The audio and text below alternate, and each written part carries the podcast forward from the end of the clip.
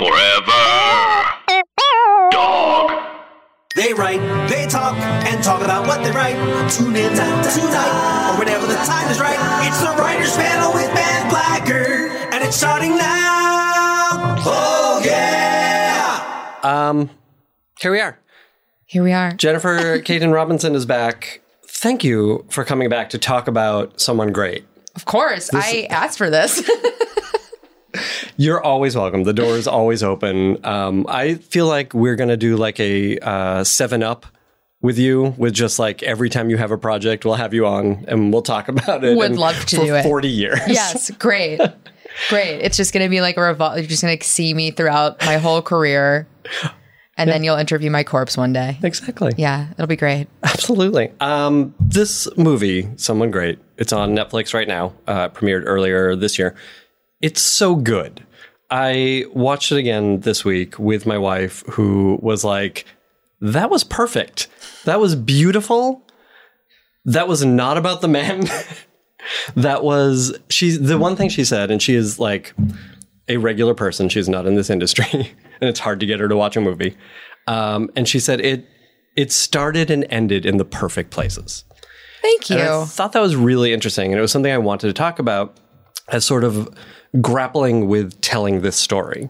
Um, it's clearly a, a emotionally true story. Um, but how did you start to like put together the way to tell this story? It's clear you knew what you wanted to say, but how to say it becomes a big question. For sure.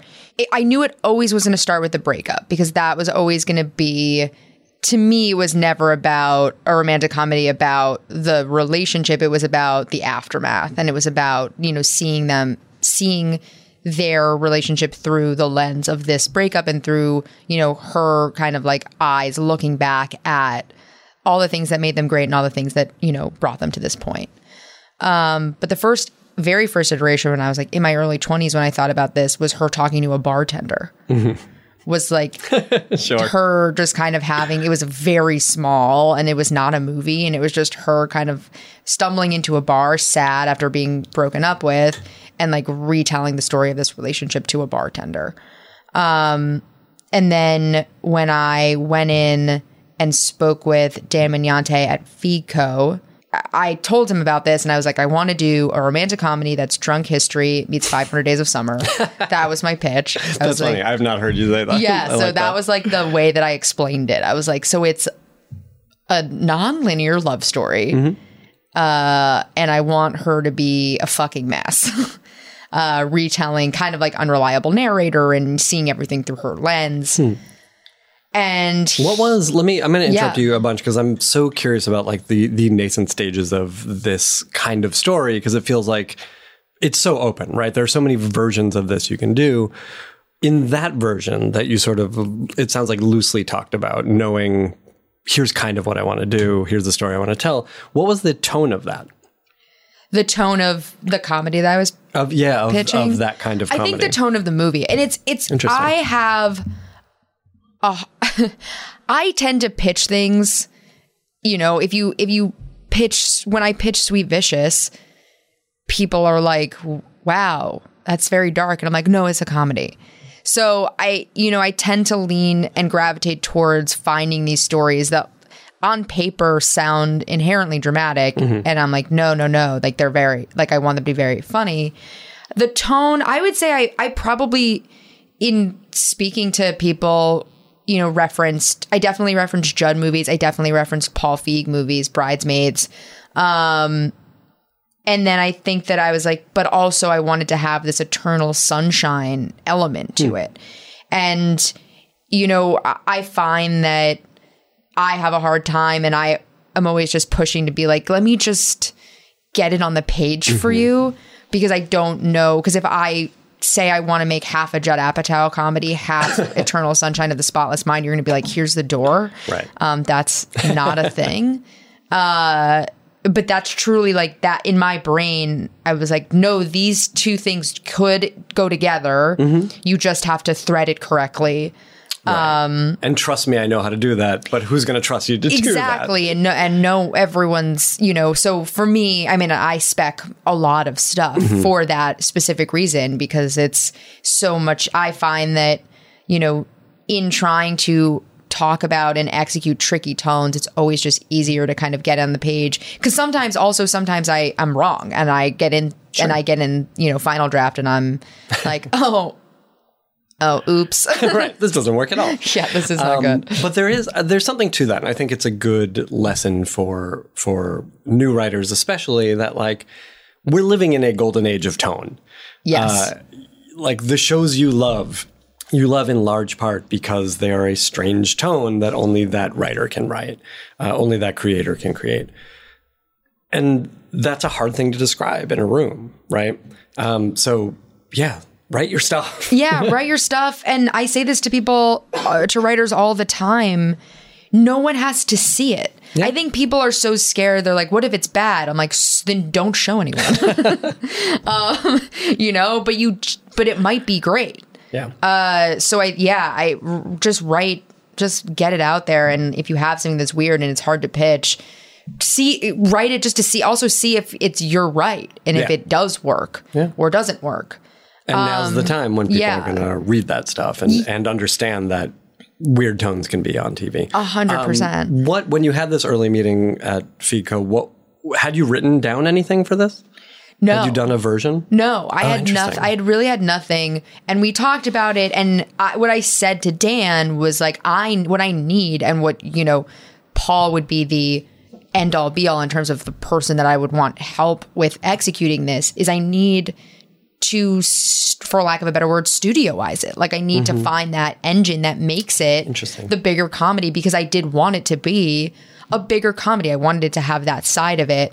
And that's when, like, it was originally like kind of endless night, all at night. And Dan was like, no, it should be day and night. Hmm. You know, and we talked through these things. And that's when we found the engine of they're trying to get to a, a music show. Mm-hmm. And in that is where I, the original f- version of the script, and this is the original thing that I wrote, was them, and I will say I wrote this before they reunited, so I predicted this.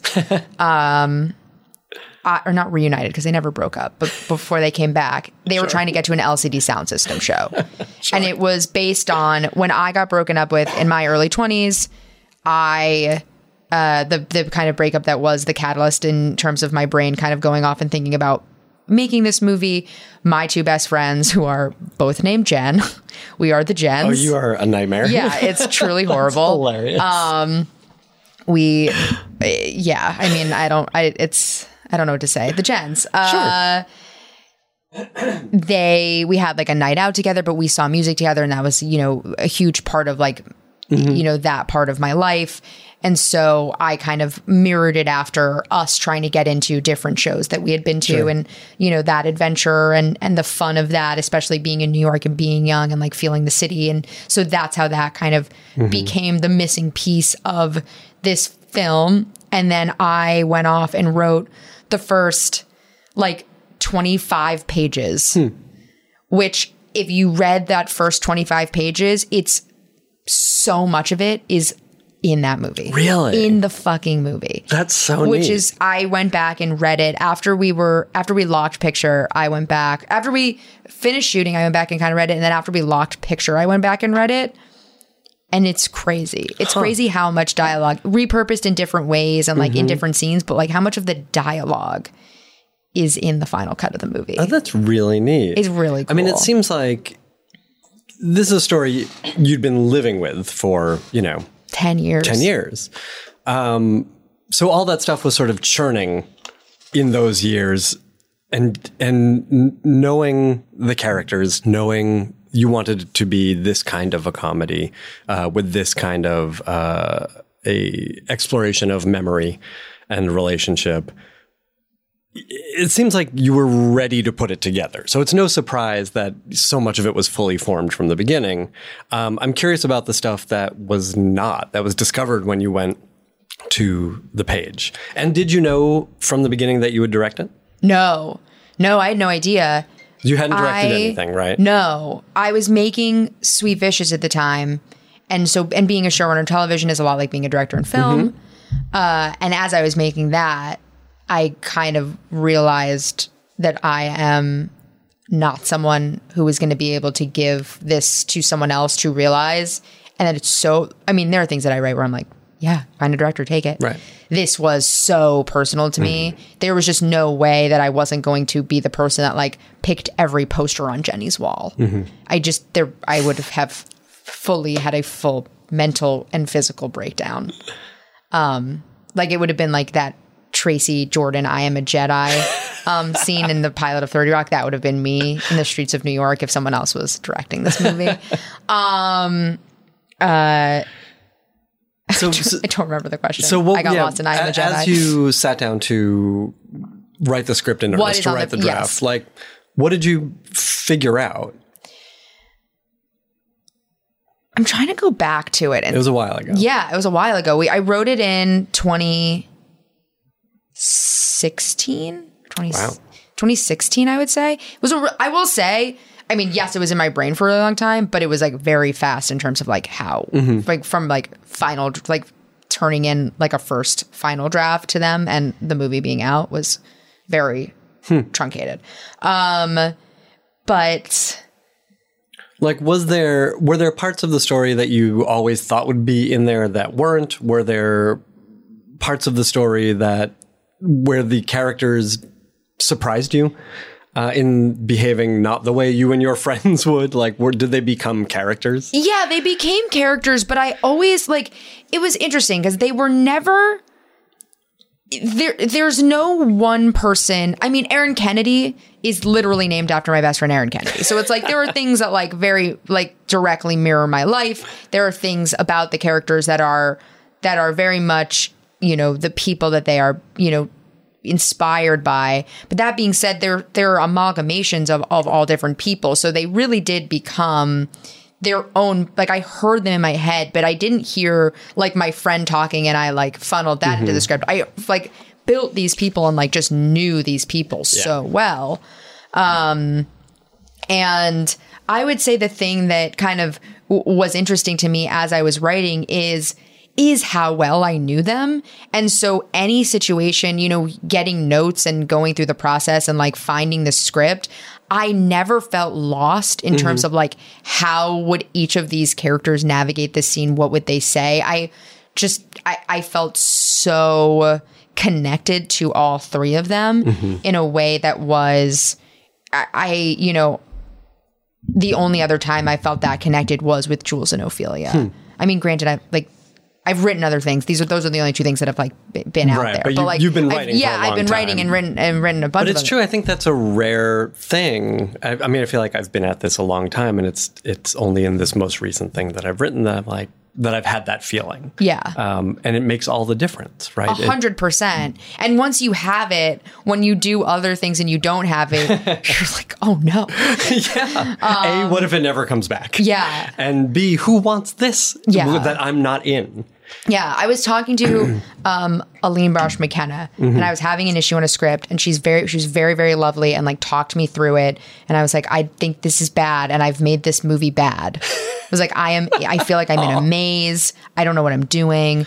And she said that sometimes writing is like you're walking through a house and it's just like you ha- just doors. It's like a door and it opens to another door and it opens to another door and it opens to another door and then you're outside and the movie's done and it's just like you just like move through it's like and you just flow through it and that was the process of writing Interesting. great. It was truly like each door opened to the next door and I understood, you know, for me I I took out all the flashbacks and like put them in a linear kind of in, a, mm-hmm. in its own linear final draft file and just made sure that all that made sense and tracked. Mm-hmm. I would say smart. finding Nate and Jenny and like what you need versus what was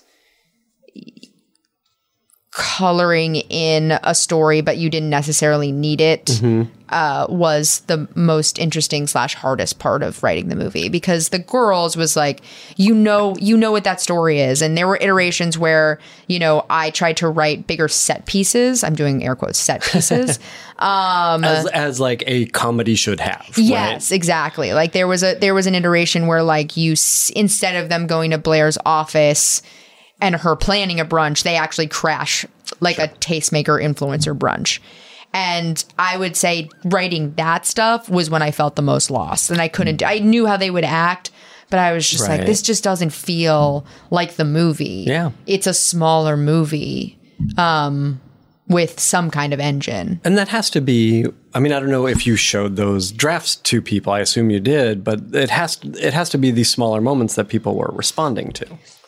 Yeah, I think it was it's trial and error. I think Mm-hmm. you know we were all like maybe we need it, maybe we want this. But I will say you know what did come out of the set piece thing is the Jaboukie Young White scene. Oh my god! So the two scenes that I wrote trying to make it uh, feel a little bit weirder and bigger and more, you know, have like a bigger comedic presence was this brunch scene that was fucking bad. um so bad. And then the Jaboukie scene. And I was just like uh, you know, they go to get these tickets from this weird kid. The the whiteboard in Feigco, which I'm pretty sure they can't erase, so it's just like it's just been up there forever has just all my weird pitches. Like there was one pitch on the board that says Blair puts lotion on his bug bites.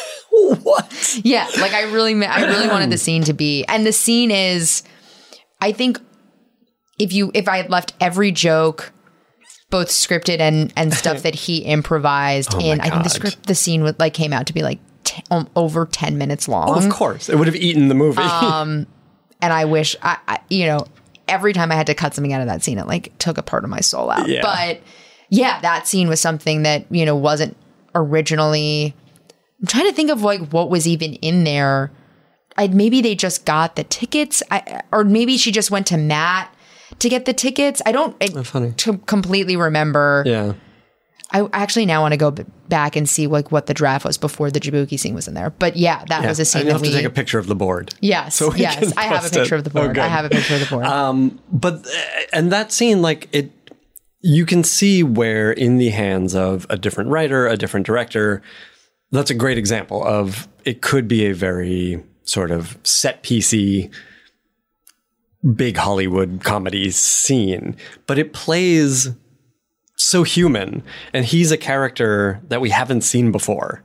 Um, and i'm sure so much of that is what he brings to it but so much of that is in the writing too Yeah, I think it was. I think it's a. I think it was a very a beautiful marriage because Jaboukie Mm-hmm. is so funny. It's crazy. That was the second day of shooting. Oh my god. Um, I was. That was still when I was like the first two days of shooting. I I was mildly panicking. yeah, so I was going to ask. That's the second day of shooting. You have this incredible cast, and we're going to jump around uh, a lot because I, I have other things to ask about that. But you're faced with this guy who, like, he seems like he can make anything funny, um, and is inhabiting this character, or the character's inhabiting him. And how do you, as a new director, direct the scene? How do you make sure one, you're getting what you want, two, you're letting him do what he does, the reason you hired him, um, but also like getting the good stuff, right? Yeah. So uh, what an, it was a harrowing experience. Um no. It the thing that I lucked out on is that the four people in that scene were all incredible.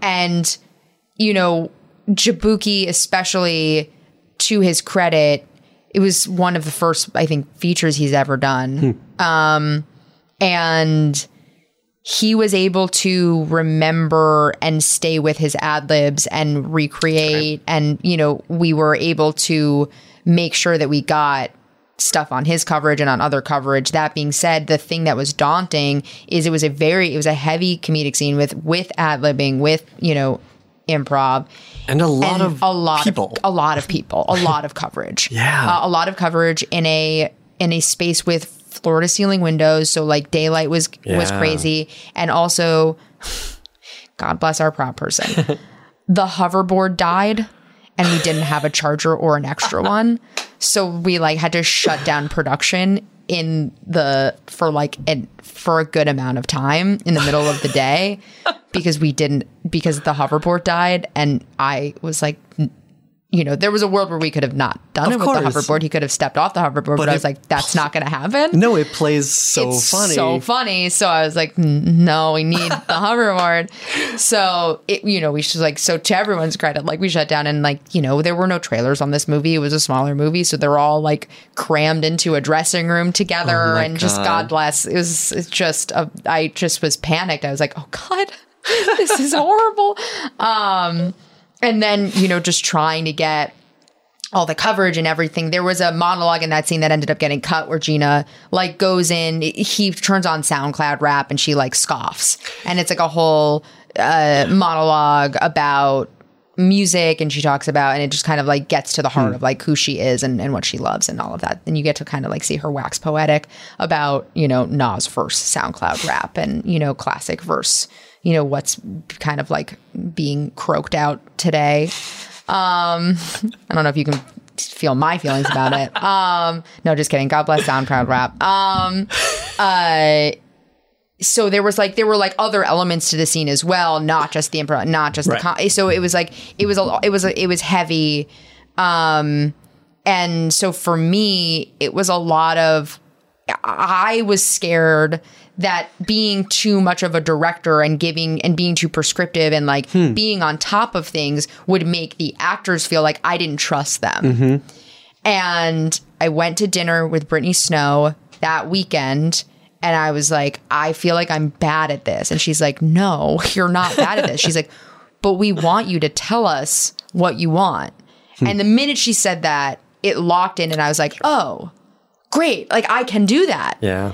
I just didn't, you know, it's just the push pull of like not wanting to over direct and not wanting to feel like, you know, line readings and all like you not you know finding the middle ground Yeah. between those. So like that was my I feel like biggest struggle at the beginning was finding the uh the the right place to sit in terms of giving direction and like but wanting them to feel like there was a safe place for them to play and like get weird because I didn't want to lose the weirdness because so much of the weirdness that came out in the Jaboukie scene was because I was like didn't really Right. tell them what to do.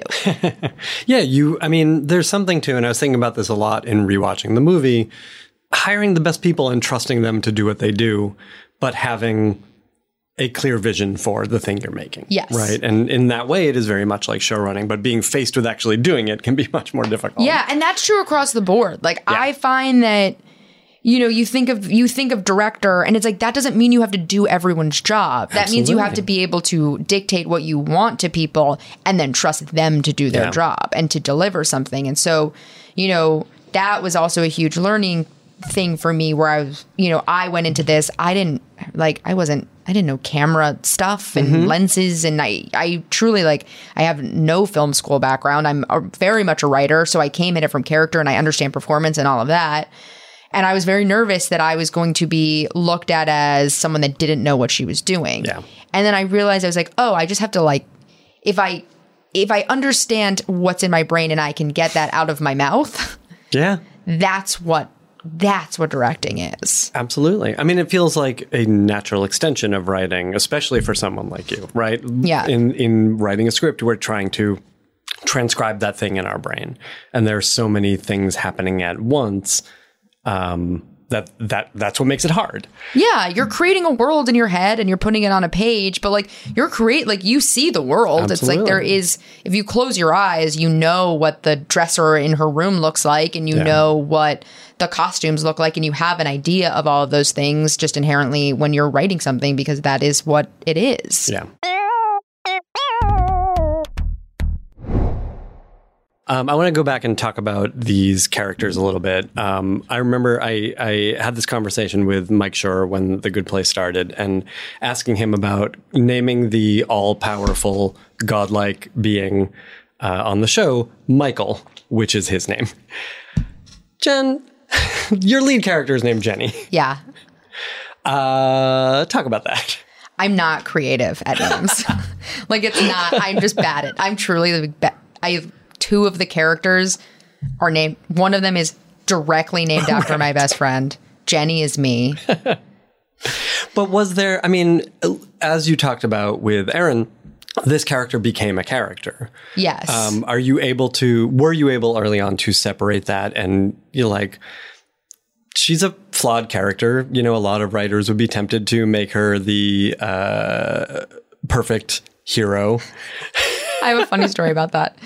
So I, so honestly, Jenny on the Jenny on the page, I was Gina made her her own thing, and I do think we are very separate, um, in a great way. And as Gina came in, Jenny evolved and and became a kind of mi- this like you know me, but plus she really truly became a character. Yeah. I would say Jenny of all the characters was the most that I was just like, this is me.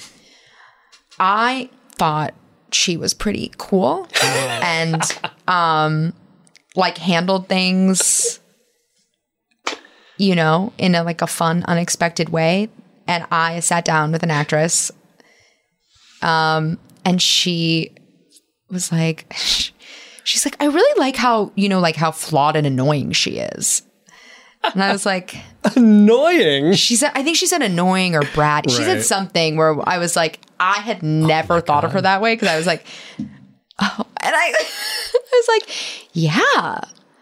Yeah, yeah, yeah, yeah, yeah. Just you know, like, but she, she was getting at like she liked like kind, kind Yeah. of like she dealt with things like in an unlikable way in certain aspects. But like, I can be fucking unlikable. Like, I that is not, and that is not an adjective that scares me.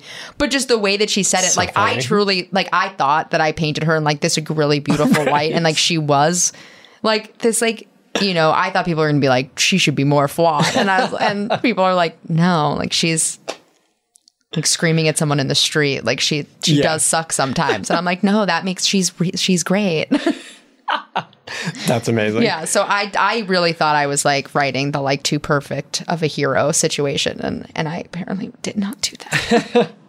It seems like, I mean, this cast is incredible. And it feels to me like people get invested um, in a script that is true, in a script that is emotionally honest and clearly has care behind it. Um, can you tell us about your conversations with Gina? Was she one of the first ones on board? the first one. Okay.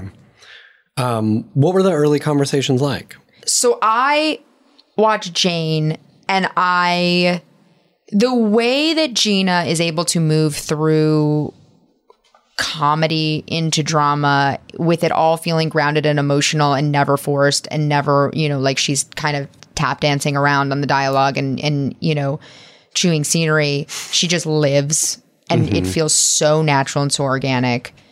I was dying for her to be in this. Um and she also has incredible comedic timing and is able to speak fast in a way, but also, you know, deliver every joke and hit all the right beats in a sentence, which my writing is very much that way, where I would write something and I knew that certain words had to be hit in a certain way or the joke wouldn't work. And I just, in watching the way that she read uh, and performed Jenny's dialogue, Jennie Snyder Urman's dialogue, which is mm-hmm. very, it has a similar cadence to mine. I was like, there's just no one that's going to get this inherently like Gina. We sat down. She read the script. She liked it. I like felt so, I was like, thank God. We sat down and it was an immediate love fest. And she's so wonderful and she's so warm and she's so incredible and everything you want her to be. It was one of those meetings where she left. And in my head, I was like, she can't just be like that. Like she's, she, that had to have been like put on. She's turning it on for, Yeah, for this. and it's That's not. so she just is like that. I truly like the cynical Jew in me was like, that was all a lie. um, we'll see if she actually like you know if her lawyer actually gets in touch and uh, you know Right. this that and the other. And it was all real because she and she.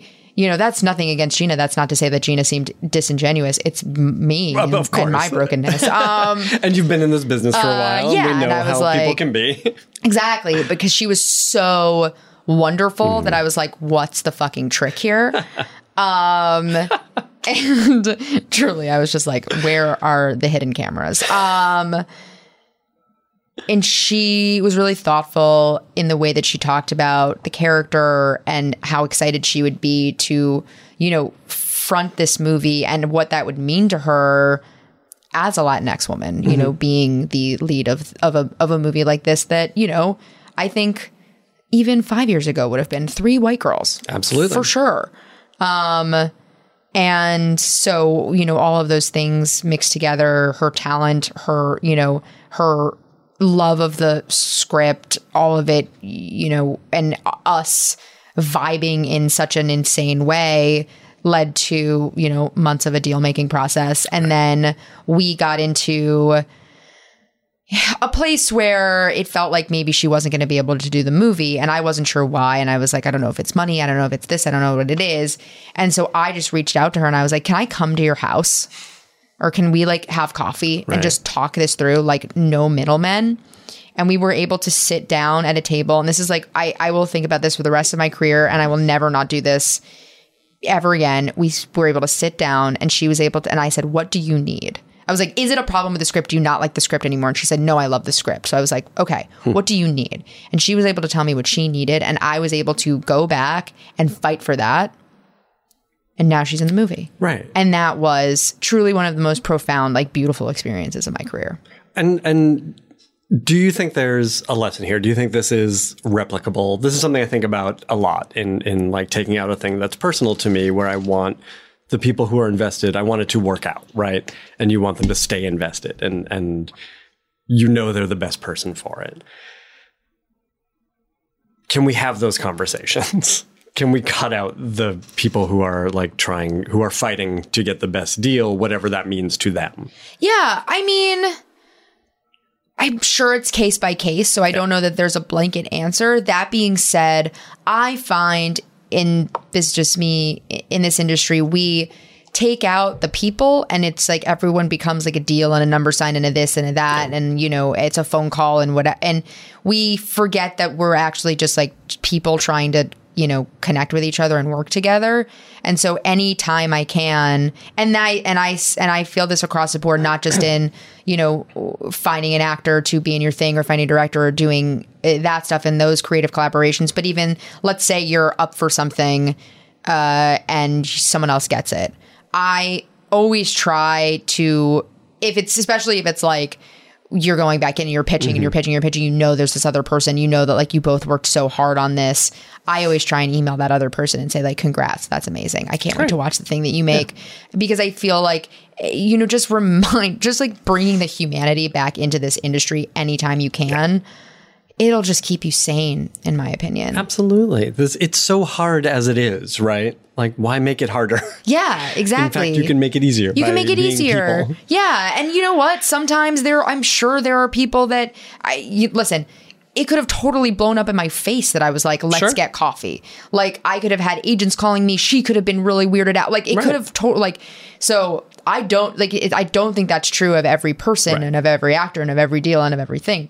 But you read the said- situation. Yeah, you, read this You read the room. yeah, you read the room, you read the situation, but also, you know, I think it's it's less about, hey, I need you in this thing because my thing doesn't go if you're not in this thing, and like Right. you're a person and I'm a person and I want to work with you and I want to know you and I think you're amazing, and coming at it from there. Totally. And I think if the person is shitty about that, then like you're probably just shouldn't have, like Exactly. yikes. You don't you don't want that anyway. Yikes. Um, I, I have a bunch more things to ask you before we run out of time. Um, one of the other comments my wife made in watching the film is uh, about Nate, and she said, "I have not seen a a black guy on in a movie like the black guys I know." Uh, she said, "Like he's a goofball. He's emotionally vulnerable. Um, he he's like he's not the the black boyfriend that we've seen before." Um, talk to me a little bit about that character who could very easily have been a villain. from Jump Street, I was like, Nate is not a villain. That is not what this story is. It is not about. They are both. If anything, Jenny perceives herself as the villain and romanticizes him the entire movie because all the all the flashbacks are told through the way that she remembers things, um, which I try to do subtly and but I hope people know that like they're not objective flashbacks. They are memories.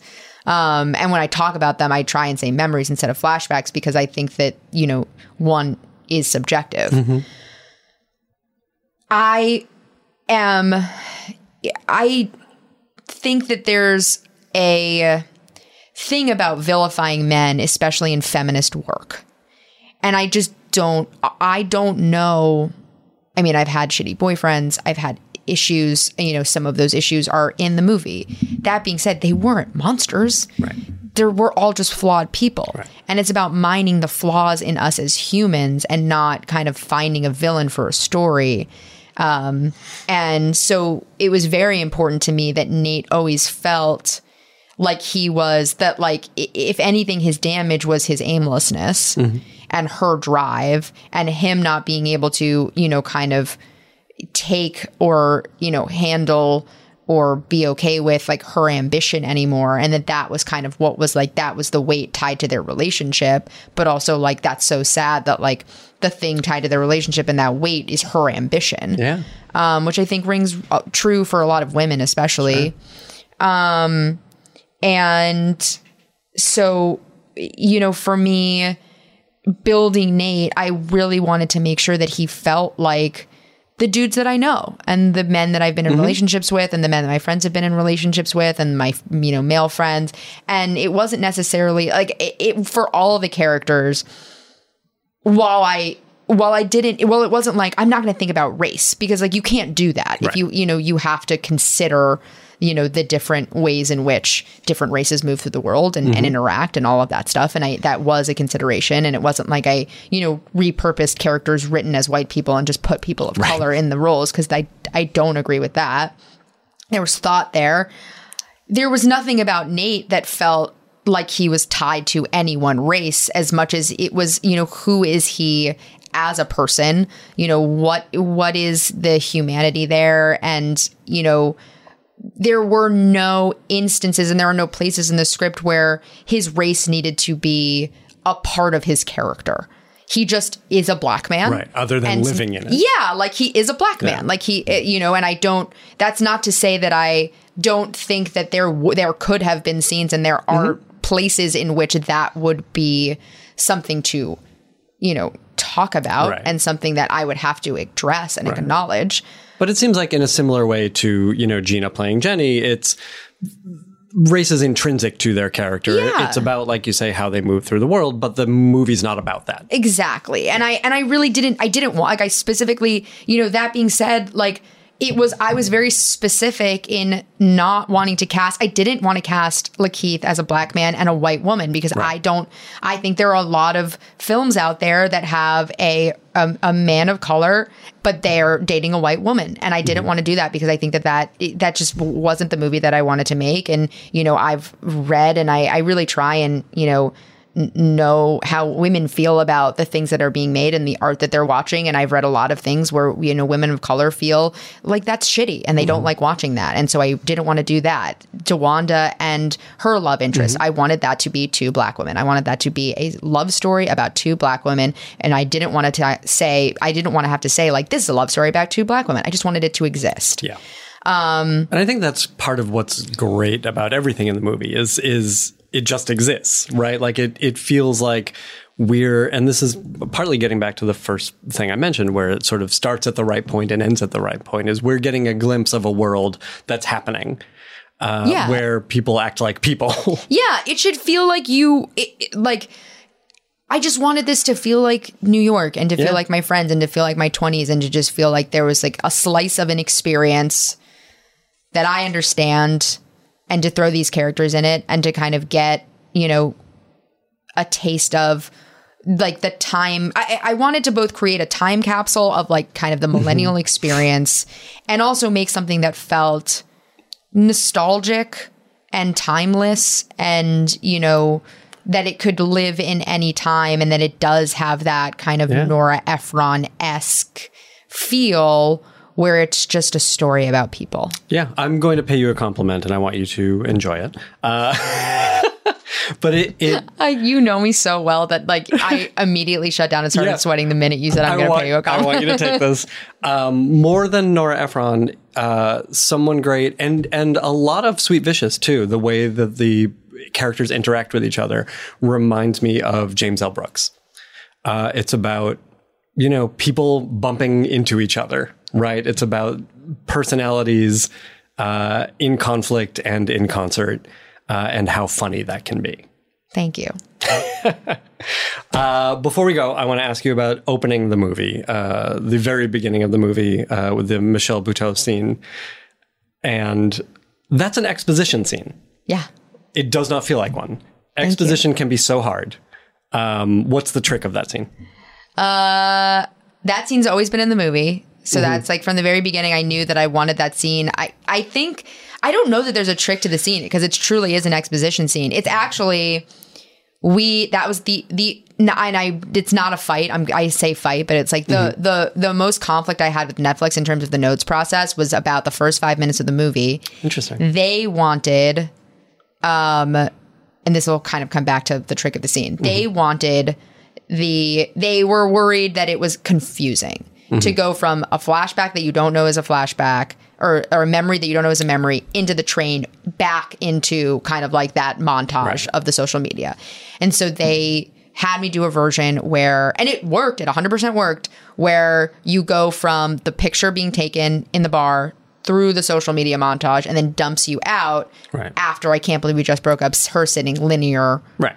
This just You can happened. understand where that note comes from. You can understand Yes. wanting to, it to be that way. the issue I had with it was that the tone of the movie is snap picture, fuck love. you're not watching this movie. You're watching Jean and Michelle Buteau. Mm-hmm. Like that's the movie you're watching. Interesting. And so for me, while you still get there and you still get to the scene it's still funny, the tone of the the whole crux of the tone of the movie and I think the trick of that scene and why I love it is not because it's just exposition. It is literally giving you the like if you just watch those two scenes back to back, that's the whole movie. Mm-hmm. That's I'm just I'm giving you I'm like this is the ride that you're about to go on. Are you in for this weird thing? It's the mission statement. Yes, and and it's those two scenes kind of together that that form the mission statement.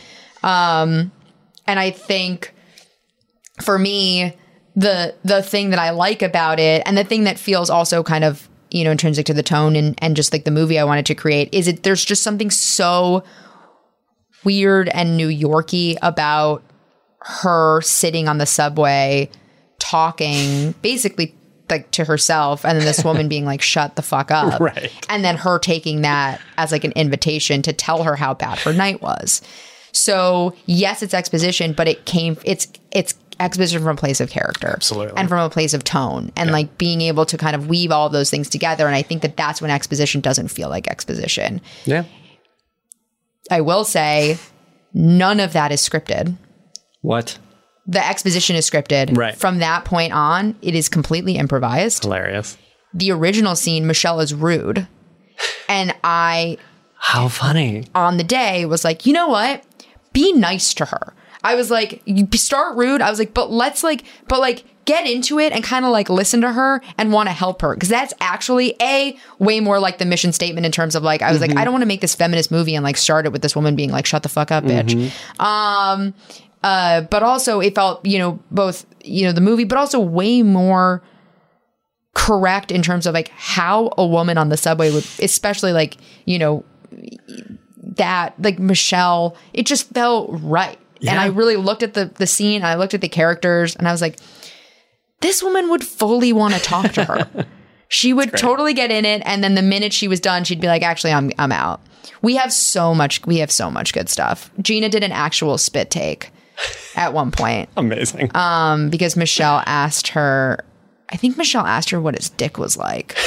And Gina just spits. Amazing. Just fully spits. It's so good. I, is there like Netflix is so weird? There's no way for us to see deleted scenes I and don't outtakes and there's stuff. there's a Michelle outtakes thing that they posted because I bullied them into doing that. Good. Um yeah, so that that yeah, there's so many there's so many good uh pieces in that. My favorite joke that we didn't get to keep in the movie is Gina talks about you know, how beautiful he is. And she's like, beautiful black man. And Michelle goes, he's black. Why didn't you lead with that?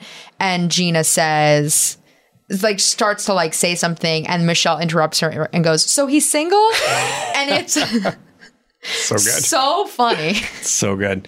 Um, let me ask you this: coming off of a film like this, which people uh, people really loved, uh, the reviews were great, um, but even more so, like social media loved it. Taylor Swift loved it. Do Taylor Swift you want to talk about that for a second for people who don't know? I mean, um, yeah, it's so it's so bizarre. It's so it's like This made me cry when I saw this. I had so I'll t- I'll be able to tell she she was able to tell a story on Elvis Duran about loving the movie and then and then me emailing her and she had already written a song inspired by the movie because she it just like it you know cut her and inspired her and sat with her um but she, so I was in London and I was literally there to see Fleabag. I flew to London to see Fleabag. So I'm just in a park waiting for like I had time to kill before the show. And I open Twitter and I see someone is like, at Jen Kaytin, have you seen this? And I click on this link and Taylor Swift is so eloquently pitching the movie, basically. like fully understood everything I wanted to do with it. And we had emailed after she said that she liked the movie on Ellen. I emailed her and I said, This is crazy for a lot of reasons. Like, number one, it feels like the likelihood of this is like there's a better chance I could get hit by a bus than like this, than you saying you liked my movie on the Ellen DeGeneres show. Um, but I was like, when I the the guy that broke up with me, one of the breakups that is like, you know, very much inspired the movie but the guy that broke up with me because I was moving back to Los Angeles to pursue writing and to really, you know, give it one last go. It happened around when 1989 came out. And I listened to 1989 and that really got me through. And there's a song called Clean and I listened to it a lot. And I sent her that email. She sent me a really lovely email back. And I didn't, I mean, I didn't know this at the time, but she had already written a song inspired by the movie. So there was like this crazy meta yeah. thing happening.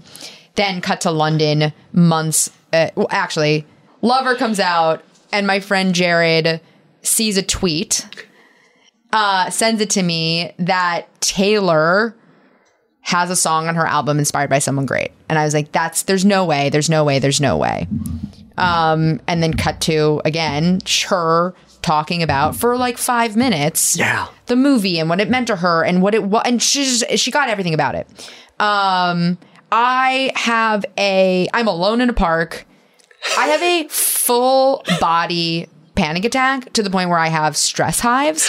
I'm walking around this park like people thought I, I, looked like I had like railed cocaine and was just like wandering around this park. I truly oh like I looked God. truly insane. I'm like shaking. I'm having like a full visceral reaction that like Taylor Swift said my name out loud. Um, and it, it, it truly I don't. it's one of those things where it's like, I made a movie and that's crazy. And it's crazy to turn. Last night before I did this, I, I turned the movie on and I just kind of sat in my bedroom and I was like, this is crazy that there's this thing and I watch it now and I feel removed from it and I'm like, but I did like I directed this, but it doesn't even feel like that anymore. And it hmm. felt like that even in the process of, you know, screening it and doing all of that stuff. I felt so disconnected to a point where like I was watching it and I know it's like I know I it, it, to go from sitting at a computer typing a thing to getting a green light to being on set to editing to having it out there and just watching it. Hmm. I was like, I don't know what this is. I don't know who made this. I like it, but it doesn't feel like I don't I don't I feel so disconnected while it be feeling like it is like a an extension of my entire being. Yeah. Um but the Taylor Swift thing, she is she is uh, like Gina, one of those people where you're like there's no way you're you're just this great and she is she sent me emails that are so well written, it makes me not want to be a writer anymore. like I sent her emails oh where I thought God. I was like, be, like uh, they were like right. cool and like really well written, and then she would like just like it was just like hold my beer, and she was just like, sent like it's crazy. So I don't. That's like a really ineloquent way of saying that. Like I'm still not over the Taylor Swift thing, and I don't think I'll ever be over No, it. nor should you. But Yeah. there's something so exciting about you put something out into the world, something that you really put yourself into, and people respond. And this is like the huge metaphor version of that. But, you know, it's also, you know, 15 year olds getting to watch this at home on Netflix and, and being moved by it. And like, I see those tweets too. And It's my favorite thing. I it's, it's really amazing. I am a, a Twitter troll, and I just like literally lurk in the someone great hat. Like I'll just search someone great and just like read everyone talking about crying, and I just like Yeah. it brings me so much joy. yeah. I love it. It's really amazing. I love all of your pain. does it does it put pressure on the next thing to Of course it does. I had a mental breakdown in my kitchen. I called Amanda Lasher, who's my showrunner on Sweet mm-hmm. Vicious, before I went to do Someone Great. And I was hysterically crying in my kitchen. And I said, What if it's bad? What if it's bad? I can't sustain this. Everyone loves Sweet Vicious. People love it. I don't know how to do it again. What if it's bad? What if I, like, what if I can't do, like, people. And at that time, it was like, I had sold another show and like I was making money and there was a lot of money attached to things that I was writing and all of that stuff. And I was just like, what if I can't, I, I can't keep doing it? Hmm. People think that they're always going to get the thing that is, you know, this like, you know, whatever cultural thing, Yeah. you know, hit slash critical darling, whatever. And so when someone great did well, I doubled down on the feeling of dread. it's really healthy. and I think I, I can say this, and you can just cut it out. But if it's December, um, I'm sure the Blumhouse movie will have been announced by then. Um, but I'm, yeah, like, and it's and so you know, moving into a different genre and taking on a horror movie, which is what I'm doing next mm-hmm. for Blumhouse called Get Home Safe. You know, it's kind of this intersection between Someone Great and Sweet Vicious because it is about a woman on Halloween trying to get from Greenwich Village to Harlem with a dead cell phone and all the predatory men in her way. Great. So I'm sure I will have another mental breakdown ahead of making that where I'm like, I don't know what I'm doing. How am I going to do this? What if everyone hates it? This is my last shot. I'm going to get kicked out of the industry. I dream about moving to Wyoming a lot. Oh, absolutely. I like, right? yeah, I'm like, maybe I'll get canceled and it'll all go away. And I'll just move to a farm. Oh, good lord. Is this how we want to end this? Uh, what have you watched lately that you love? maybe. No, I think we should end it on maybe I'll get canceled. We're sending Jen out to a farm. I swear, that's what happened to her. We sent her to a farm Uh. Yeah, I'm where like- she can play with it's other like directors. when the dog dies. um, what have I watched recently? Have you watched anything? Have you read anything? What have you listened to lately? I read Jia Tolentino's Trick Mirror, um, which I which I love and is highly recommended. Okay. Um, I what have I watched recently that I loved? I feel like I just watched something that I loved. Um, I mean, I loved Dead to Me so so much. Um, hmm. I feel like I just saw something. Oh, Hustlers, Mm-hmm. loved it. Um, These are good answers. yeah, All right. I think those are it.